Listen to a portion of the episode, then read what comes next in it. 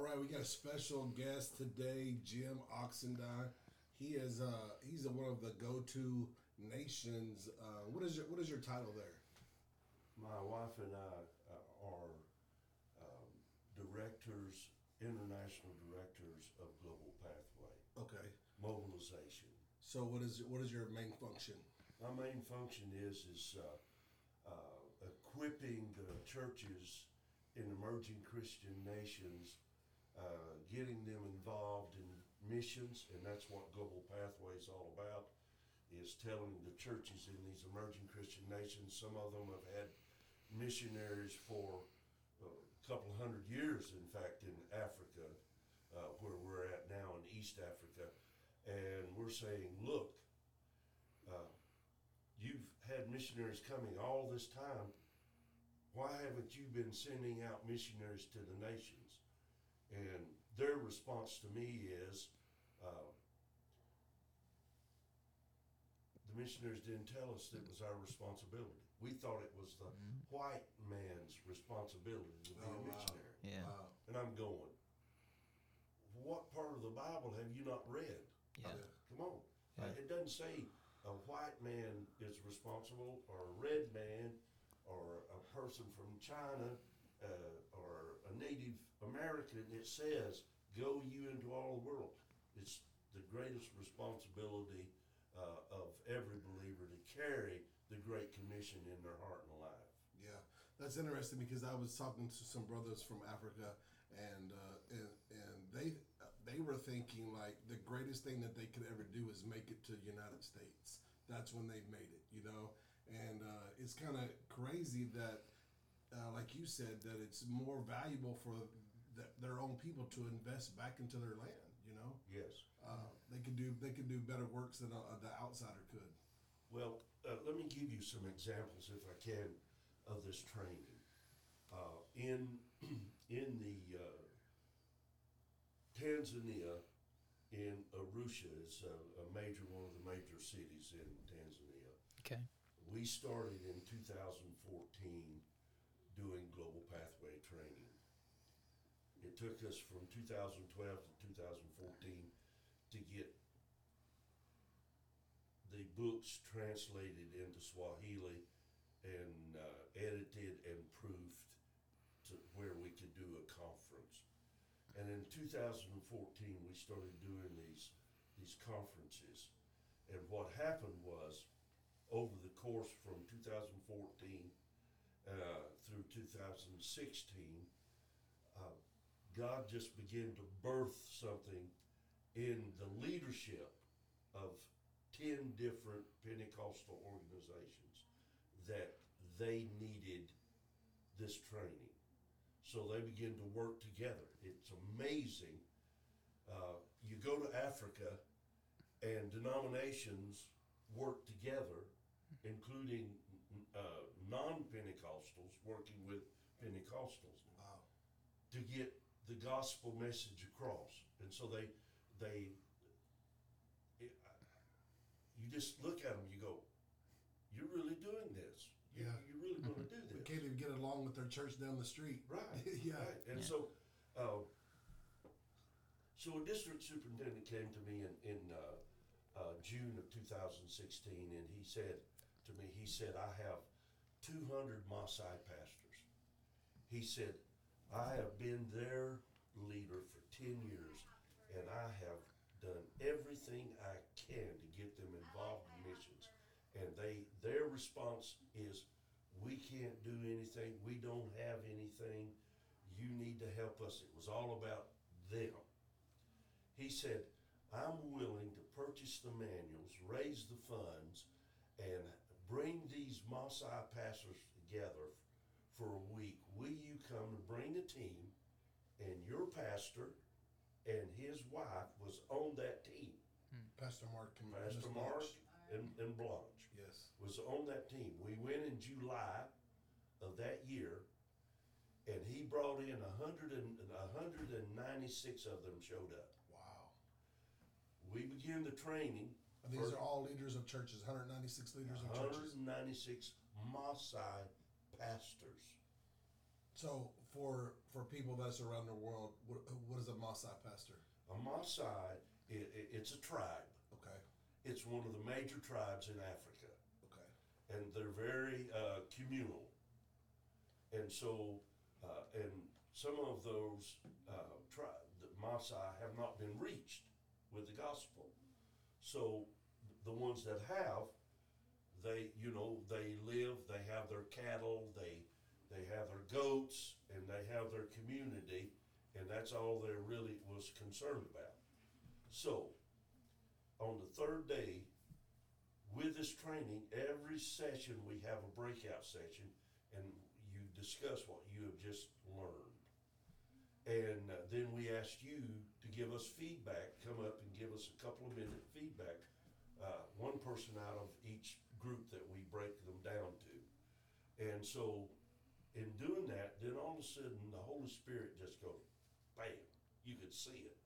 I mean, their ch- even their demeanor was just changed the report a year later, after doing nothing for missions, they gave 34 million shillings to missions, $17,000 wow, Wow. wow, out of the training. It gets better than that. So one of the pastors that was not on my side, but he is a local pastor that we had used his church for conferences before. And I said to him, uh, Pastor Philip, have we have we done this for your leadership? And he said, I, I can't. He said, we, we're in a major building project and, and it, it is stretching me to no ends. I looked at him. I said, if you'll get involved in God's business, he'll get involved in yours. mm, so good. So he said, okay. I went in October and brought a team, and 138 of his leaders came together. Now, this is a church of about 3,000 people. Uh, and so did the training. They set up a missions advancement team, and we show them how to do that, which is your your missions team. Your you know Dale and Margaret and and that whole team that are connected. Uh, we set we helped them set that up, and then they decided they were going to do a missions conference. And out of that missions conference, the first conference in faith promise giving and and in cash, Tanzanian shillings, they gave a million shillings, Mm, wow, fifty thousand dollars. wow, the first year. The next year they did it, and it was a hundred thousand dollars. They looked to send somebody from their church to a foreign nation, and they didn't have anybody trained and ready. So they went to their organization, and there was a, a man and his wife and three children. They helped send them and fully support them in a foreign country. wow, Okay? The next year it was two hundred thousand shillings. And we teach them about faith promise giving. And I'm sure that you guys know about faith promise giving. Sure. Well, this young man, his name's Emmanuel, he's a part of the missions advancement team from the beginning. He was he was graduated from the university as a uh, a person that is in the tourism industry in Tanzania. You know the safaris and that whatever.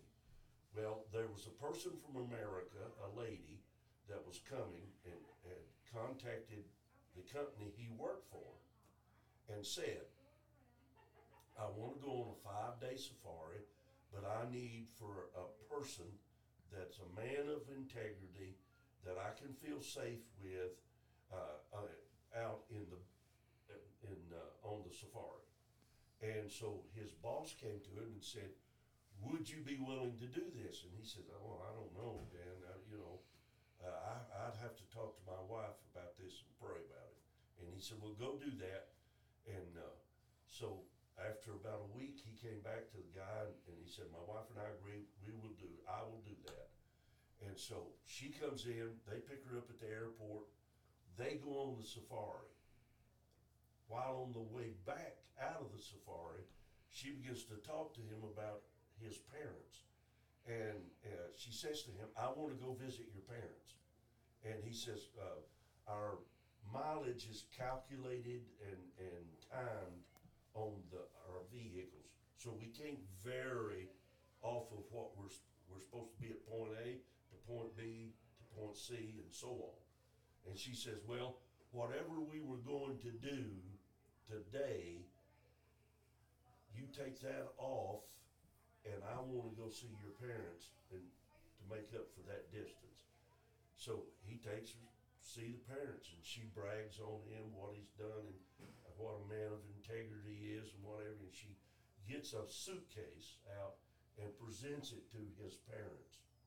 Then they get back and he drops her off at the hotel. Now, he had made a faith promise of five hundred dollars.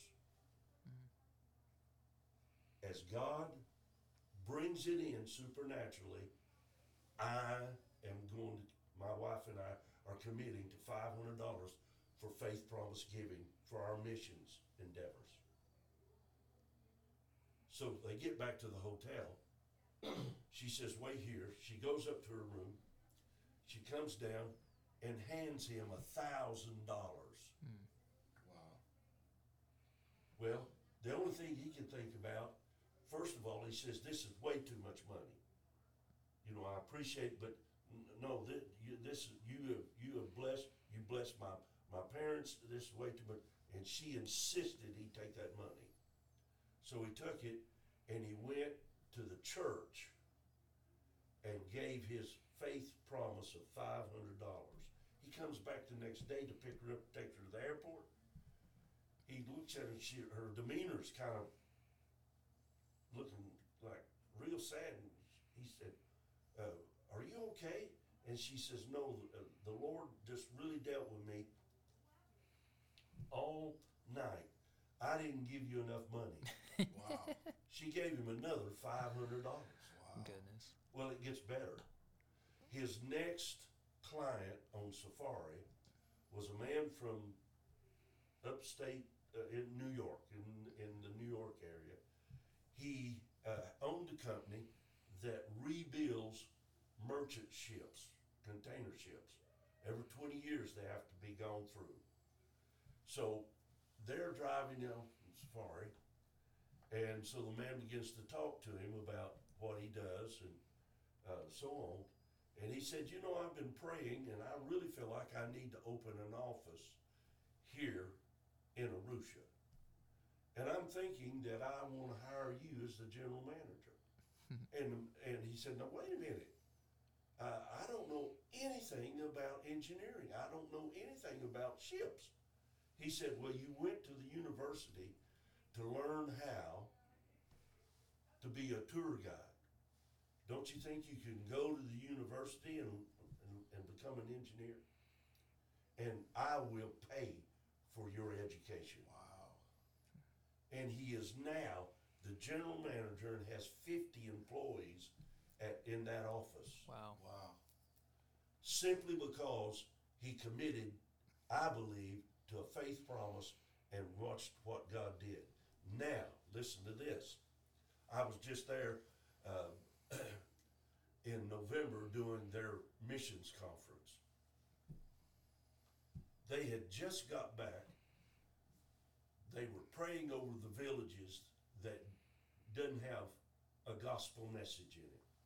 And this village, far away from the church, not only didn't have a gospel message, but it had a lot of children and no school. So they felt like they needed to build a school. So they went to the village fathers, who were all Muslim, Wow. and said, We want to come and build a school for your children. And he says, the, the, the leaders of the village said, Well, why would you want to do this? Well, because we love you and we see you have children and they need an education. And so they built a two room schoolhouse and a teacher's office. And the regional government official who was Muslim comes and visits and asks the, the leaders of the village, did these people ask you for anything? Not a thing. Well, did they say why they wanted to do this? Because they care for our village, they said. He said, did, have you offered to do anything for them? They said, no. He said, well, you need to listen to what they've got to say. Wow. They set up a tent, preached the gospel, and 70 Muslims came to Christ. Wow. And they're now building a church in that village. Wow. That's crazy. Let me ask you something.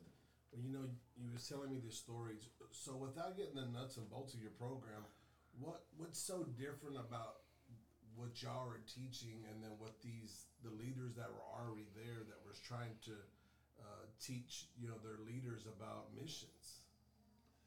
They were they were uh, uh, each of these organizations has has Bible schools, but they have limited resources, uh, and they teach the basics of missions. Uh, what what our course does, we get into ten facts that every pastor needs to know. Okay. 10 things that every pastor needs to know. We talk about envisioning the core, gathering a group of people around you that have a heart for not only the ministry you're doing, but the ministry uh, in internationally outside the four walls of that, that church and that community. And we call that envision the core. And we have four areas that we deal specifically with. And we also have a training called transformational ministry training. The first day of a four day conference, that's done because we find out that even pastors have the mentality. The majority of pastors in Africa have this mentality. We can't do it, our people can't do it, you're going to have to help us. It's got to come from the West. And transformational ministry training deals with that poverty mentality, and we break it the very first day. Wow. Hmm. Yeah. I think you see a lot of that going on in church in general, that we come from this, you know, oh, you know, we don't have a lot of money, we can't do a lot of things. And Yeah. so we, we, we automatically uh, don't allow God to do his things because that's the mindset that we have. You know, instead of saying, okay, God, I don't know how you're going to do it, but we know you are going to do it. Instead, we're like, oh, well, just not going to be able to do that because we ain't got the money, you know? Uh, I got the privilege of preaching on our uh, uh, on uh, missions this year, and uh, I remember get up there and challenge it. excuse me, challenging the church to double their missions giving, you know, and then it sounded so good from the the pulpit, but then I'm just like, oh man, now I have to write Yeah, that check, that's right. you know, Uh-huh. and uh, but you know, you, and we have uh, we have a small business that me and my wife own. Ever since that we wrote that first, that we doubled our, our, our missions giving, our our uh, business has just exploded, you know, and that's why I just tell people, man, like you you can't outgive God, you know, That's you right. can't outgive God. Um, we you know we hear the Bible, so you know every knee shall bow, every tongue can confess. Um, t- tell the people the difference that we're making in the in the missions field right now. You know, a lot of people just we write the checks, but we don't get to see the fruit of the labor. You know, um, are, are we are we reaching those those un- unreached uh, tribes and things? Yes, absolutely. In fact, I, I'm working with a pastor in Uganda that he's took it on. Uh, he said, "How can we believe God for revival in Uganda when we have people in our nation that are starving?" And he's raised uh, millions of dollars and carrying tractor trailer loads of food into where the uh, the drought hit. He uh, not only that, he bought tractors and plows and uh, uh, equipment to farm, and went up there and bought two hundred acre plots of ground and plowed it up and sowed it in food that these villages that are in that area can reap the harvest, giving it to them. Wow. And listen, until we as the body of Christ learn that not, you can't just preach the gospel, you gotta feed the gospel. Mhm. And what I mean by that is, when people are starving to death, how are you gonna share the love of Jesus with them without trying to feed them? Right. That's good. And so I, I'm, I'm connecting with a lot of, of, of, I don't wanna s- see, how would I put this? Pastors that have a vision for Africa to raise them up and send them to multiple nations. In Tanzania alone, this one particular denomination said within the next ten years, with Go To Nations help and the training that we're doing, they're gonna put two hundred families in a hundred nations supported by Tanzanian Wow. finances. Wow. It's amazing. Yeah. That is incredible. So it, it, it, this is bigger than, uh, it's not about me. It's not about Jim Oxendine. It's not about Go To Nations. It's about God's putting his hand on what's being said and done. And the, the, the African church is coming alive to a revelation that has been there all along, but it's not been delivered to them to where they could understand it and take hold of it. Right. And now they're taking hold of it. So where's the where are the finances coming from? Because we know, I mean, you know, we hear, you know, and of course our commercials and everything here in the states that how poor the country is and those type of things. So where are the finances coming from? You would be amazed. Um, God, the, the African people are, they, they are not only amazingly resilient, they are very intelligent. I mean, very intelligent. And they're finding ways to develop products and create jobs and, and they're, because they're in the kingdom, God's given them witty inventions and new ideas, and it is breaking forth and blessing their country.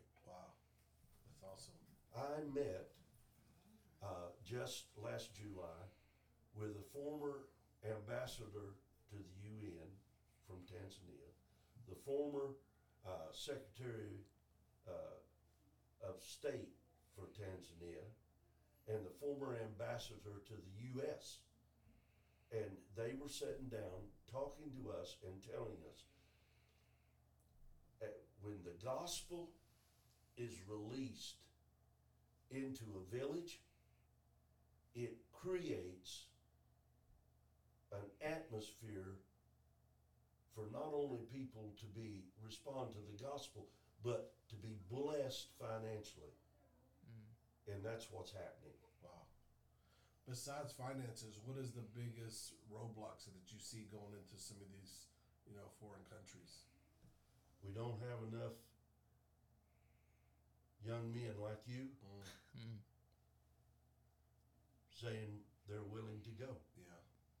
I, you know, I was a little encouraged by looking around the sanctuary today or this week. You know, we're having our our uh, convocation. Uh, there's a lot more young people than I've seen in many years. Yes. Yeah, Definitely. but we definitely got to get more laborers out there. Matter of fact, I asked your brother.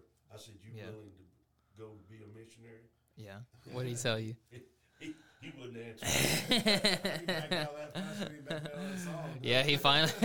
yeah, it's, it's hard enough to get him to sing a solo. it was it was so it was funny. I took him by the hand and I said, "You ready to be a missionary?"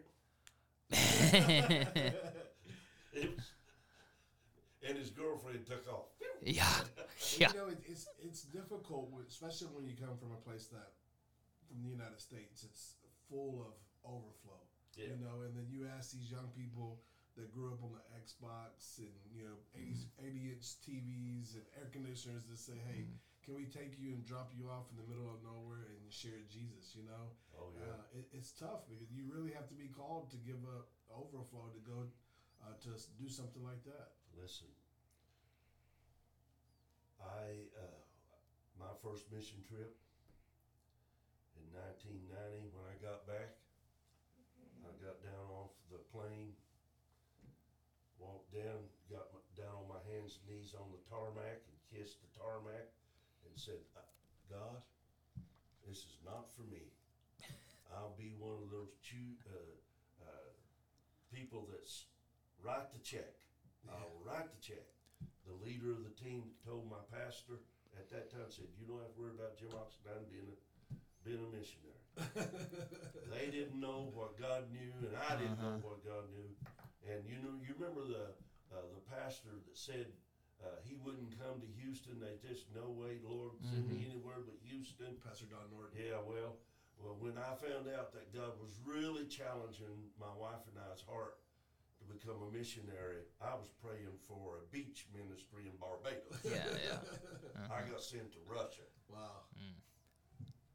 Even though they some, uh, we made our first trip to Russia in '92, and uh, we listen, guys. I I was in a team meeting in this uh, what they call the youth palace. Is where we were staying. We had to take our clothes out of the suitcase and roll them up. It was October and stick them under the window. And We only had hot water about one hour every day uh, to take a shower or anything. And so, man, I was up to here with a, a Russia. No way, man. You know, and they were fish head soup and Oh yeah. Uh-huh. uh, beef tongue and and so I'm standing there in this group and and this young, this man uh, with the ministry called Invading the Darkness, Paul Whitley. We had uh, we went with him, and he asked me to put together a team, and we had maybe about twelve people. So we we're going to have a team meeting. We're all standing around there, okay?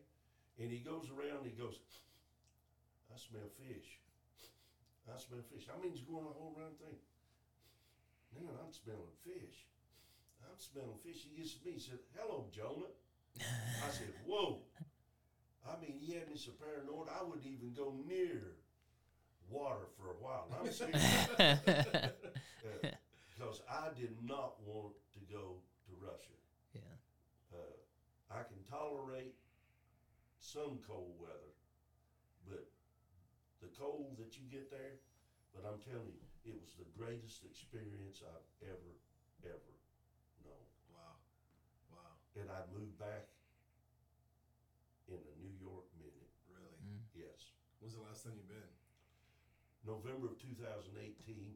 I and right before I came here, within two days, I had three encounters of Russians wanting me to come. Wow. Invitations. One of them, Siberia. Talk about cold. Yeah. Oh yeah. How long did you uh did you stay in Russia for? Well, we started doing ministry there in '92, and uh, we started living there. Um, oh, let's see, '98, and we left 2006. Wow. So is 92 when you started doing missionary work? No, 1990. Goodness gracious. Cuz I was born in 94. so you've been doing it, yeah.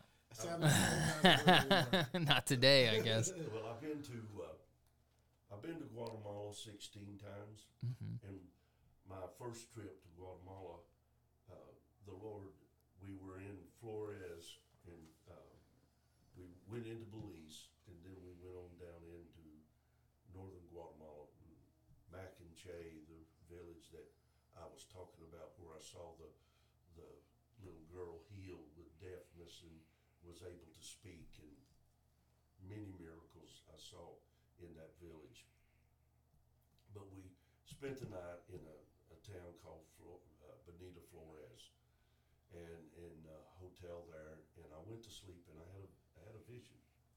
I had a vision of taking a school bus and converting it into a uh, a, a mobile home, mo- um, um, you know, motor home, and uh, going from village to village and passing out supplies, medicine, what have you. And uh, I really thought, man, that's exactly what God's gonna have for us to do is Guatemala's gonna be the place that we're now gonna move from America to Guatemala. But I came down and there was a man with a second grade education that had never been on an airplane until that time. He could stand on a rock and make money, beat anything I ever seen. One of the wisest guys I've ever around. I sat down with him and three or four other guys that was on that team, and I shared what the Lord had showed me. You know who it was for? It was for him. Mm. He came back from there, didn't even go home. Went and found a guy he knew that had some used buses and told the man, he said, I don't know where I'm gonna get the money, but I'm gonna buy this bus from you if you'll hold it for me till Tuesday. On Monday night, a man drove up into his yard, walked up and handed him the cash and said, the Lord told me to bring you this money to buy a bus. Wow. And so for years, the church that we were a part of, every summer, we would take teams in and out of Belize and Guatemala. And, uh, then we went to Russia and started going to Russia in 92, 93. Listen, in 1992, there was a great outpouring in Russia. I mean, you could stand on the street and pass out a track, and people would read that track and want to talk to you how to get saved. If you gave, if they mistakenly took two tracks, they would hand one back to you and, and keep the other one. And they would, I mean, the heart and the conviction was, the, a, a guy got saved reading uh, Robinson Crusoe Yeah, book. yeah. Gave his heart to the Lord reading that book and started a church. He had 2,500 young people in this church. Wow. Wow. And so we're over there in, in 92 first ministering and So And- 90, is 92, is that Soviet Union at that time? Or it, no, it was, it, uh, Soviet Union collapsed in 86. 86, okay. Okay. Um, and so I'm in a room. He asked Paul Whitley had asked us to uh, do some training to give them some biblical basis for what they uh, everything they needed. So here I am with 44 Russians with an interpreter talking to them about the baptism of the Holy Spirit. Wow. I said, How many of you been saved five years? Nobody raised their hand. I said, How many of you been saved four years? Nobody raised their hand. I said, How many of you been saved three years? Maybe two out of the 44.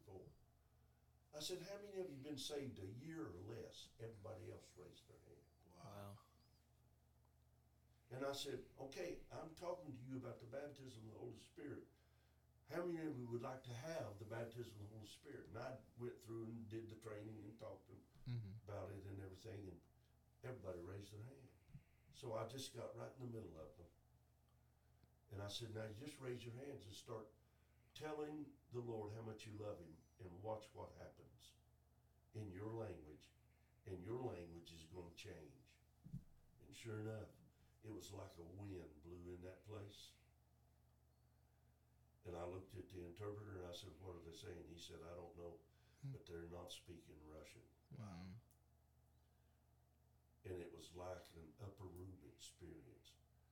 God really was gripping my heart about Russia, but I was still did not want to be in Russia, Even after seeing, even after seeing that. wow. So the Lord, you know, like Pastor Mike was saying today, you don't kick that sleeping dog. Uh-huh. I, I didn't want nobody kicking this sleeping dog, man. I'm going. My wife, since 1987, people ask her,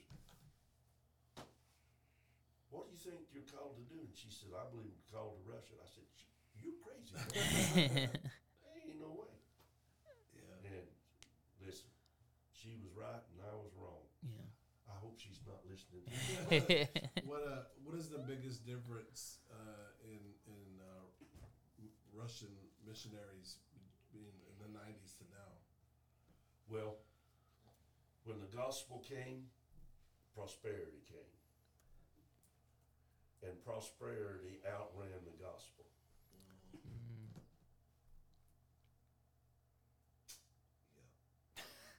Sounds like America. Yeah, I was gonna Yeah. say. Yeah. Wow. That's that's crazy. See, all all the churches that were planted, and there were five thousand of them planted. I mean, Go To Nations uh, started the above uh, first above ground Bible school in the former Soviet Union in 1991, and graduated 400 students out of that Bible school and sent them all to villages or cities of a million plus people to Wow. start a church. Wow. And American churches came alongside and started helping for a season. And then uh, all of a sudden, these pastors that were raised up, they if if America's doing it, then we want to do it. And it wasn't about going to the nations. It was about, you know, how big can my ministry be? Mm. And so in 2003, Dr. Jerry Williamson came. He did, uh, we called in 91 pastors from across Russia. And uh, he taught on it's the responsibility of every believer to be a part of the Great Commission. And uh, it's all of our responsibilities, not just the pastors, not the missionaries, it's everybody's responsibility. And God began to turn the focus after from 2003 until 2009. Uh, we trained over 2,100 leaders, and uh, they planted close to 240 churches, and 127,000 people gave their heart to Christ. Wow. How, how many how many countries is Go To Nations serving in? Right at a hundred Wow. nations that we have projects going on. Uh, without getting into like any like deep political stuff, what is your opinion on the your Ukraine Russia war going on? Listen, um, God has to do something in, in, in both of those countries. Uh, I truly believe that this is really an act of the enemy to put brother against brother. And uh, because there's a lot of Ukrainians that have uh, uh, brothers and sisters that are in Russia, and, and it's very sad. And so my heart is is that I'm praying for both of these countries and both of their presidents. I'm praying that God will intervene and bring. And I pray for President Putin and I pray for the other president because it's only going to be God that that brings this peace. Yeah, yeah, I, I feel the same way. That's kind of my heart that I was uh, sharing with another brother. That you know we get we get fed what you know even our government wants us to hear. You know, and, Mhm. they, and they've already picked sides and they've already done these these things. And Yes. and at the end of the day, and this is a a battle that's unseen. You know, just like the Bible talks about, we're not we're not fighting a physical battle here. The enemy's in, in the midst of all this stuff, and God's going to have to uh, intervene uh, to, to for it to come out. Absolutely. So, Yeah. what is what is the, the the big project that you guys are working on at Go To Nations right now that you might want to share with people? Well, I would like people to pray because we're, uh, Dr. Jerry and I and two other gentlemen met last July with 41 leaders that represent 52,280 churches. And they all, these leaders, want this training in those 52,200 plus churches. And so that is the, that is, uh, there's a lot of other things that, that Go To Nations is, is involved in, but the one that I'm directly connected to, that is the, uh, that's before me. And that's the one that I can really speak to, is the one that, uh, that I'm so involved in. Right. Um, that's good. But now I'm gonna I'm gonna change the, the conversation just a little bit, and because before we started recording, you kind of gave me the, the rundown on your life, and um, you, you talk about serving in the Vietnam War, and then coming back from the war, and and it was a crazy time. I, I wasn't alive, but uh, you know some of the things I've read and seen how you know Americans treated their soldiers, and a lot of things that you guys came back with um, was terrible, right? And then and we're still seeing some of that with our soldiers today, and some of the issues that they're they're coming uh, coming back with. Um, how how can we? And maybe some of the things that you went through, and then how can we as um, Americans, besides pray, I know that's one of the things that we do, but how do we do a better job welcoming our soldiers back and giving them the things that they need to, to live a better life? Well, a lot of the soldiers, including myself, you know, you come back with with hidden wounds that only the Holy Spirit can help you deal with. So, uh, my heart is is that when I talk to veterans, is is that number one, do you know Jesus? Because Jesus, just like uh, he was talking about. Uh, Pastor Howe was talking uh, last night, a peacemaker.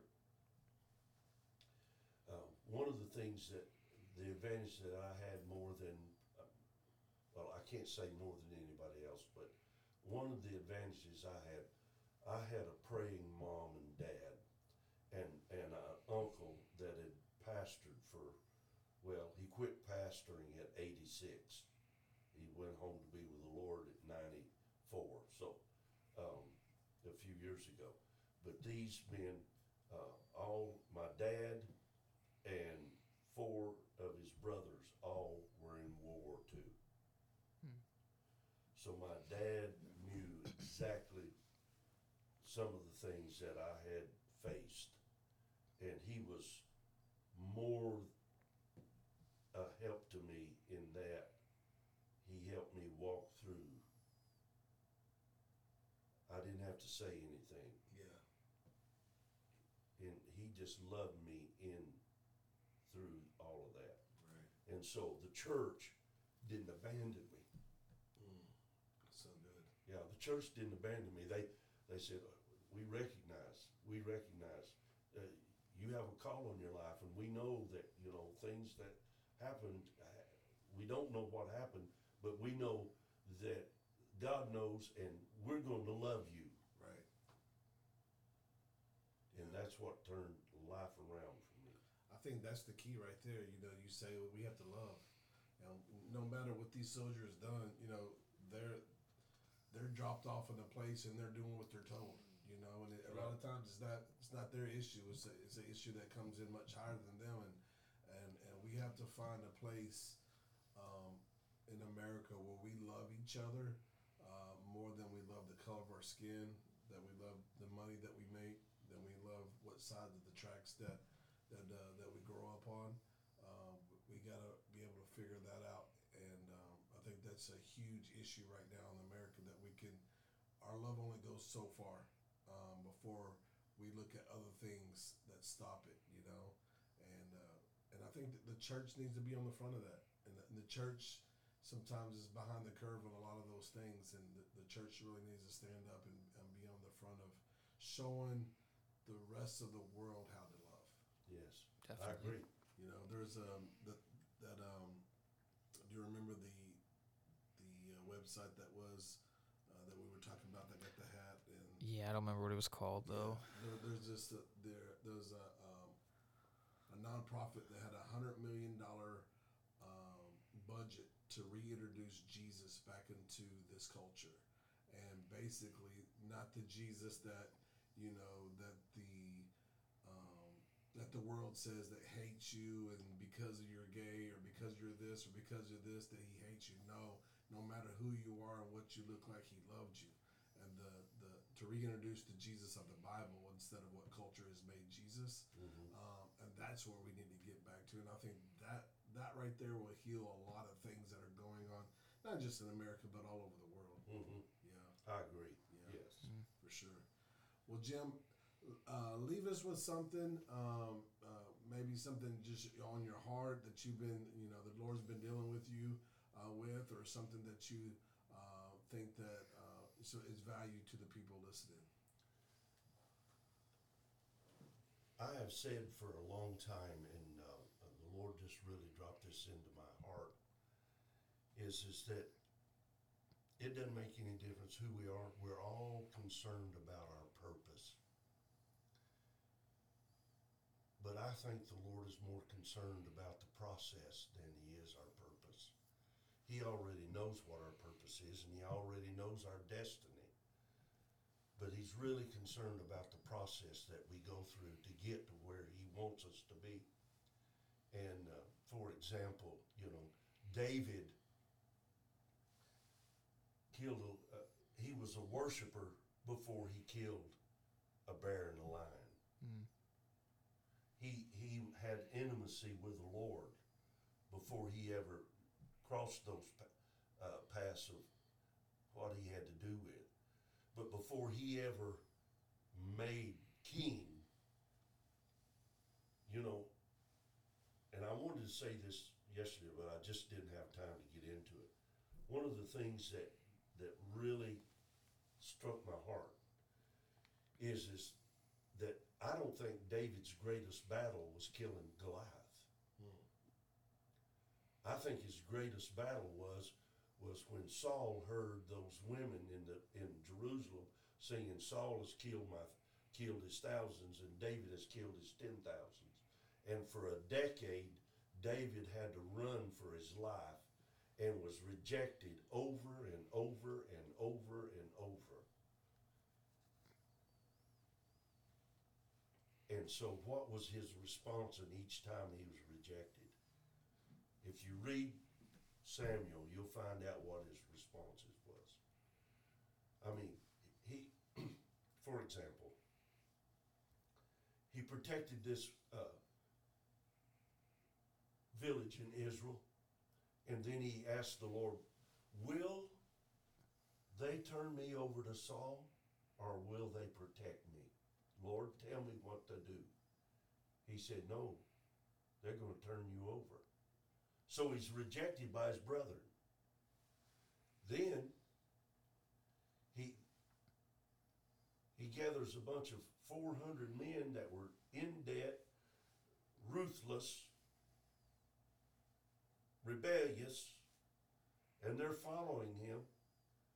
And the Philistines gave him a, a, a city to live in, you, know, um, can't even remember the name of it right now, but it's up here, but won't come out there. You know what I Mhm. mean? He knows. But uh, the Philistines go to fight Israel, and they want one of the kings of the Philistines wants David to go because he is a he is a man of war, and the princes of the Philistines said, "No way," because what he'll do, he'll turn on us uh, to get in favor with Saul. So they reject him. He goes back to his village. Ziklag is the name of the village, and it's burnt to the ground. His wife, his children, and all of those 400 men that are with him, everything they possessed was taken. And then those men that for a decade he had trained and built relationship with and did everything he could to help them and for them to become the warriors that they were. Four of those men became giant killers. So he invested a lot into their lives. When they saw that everything they had was gone,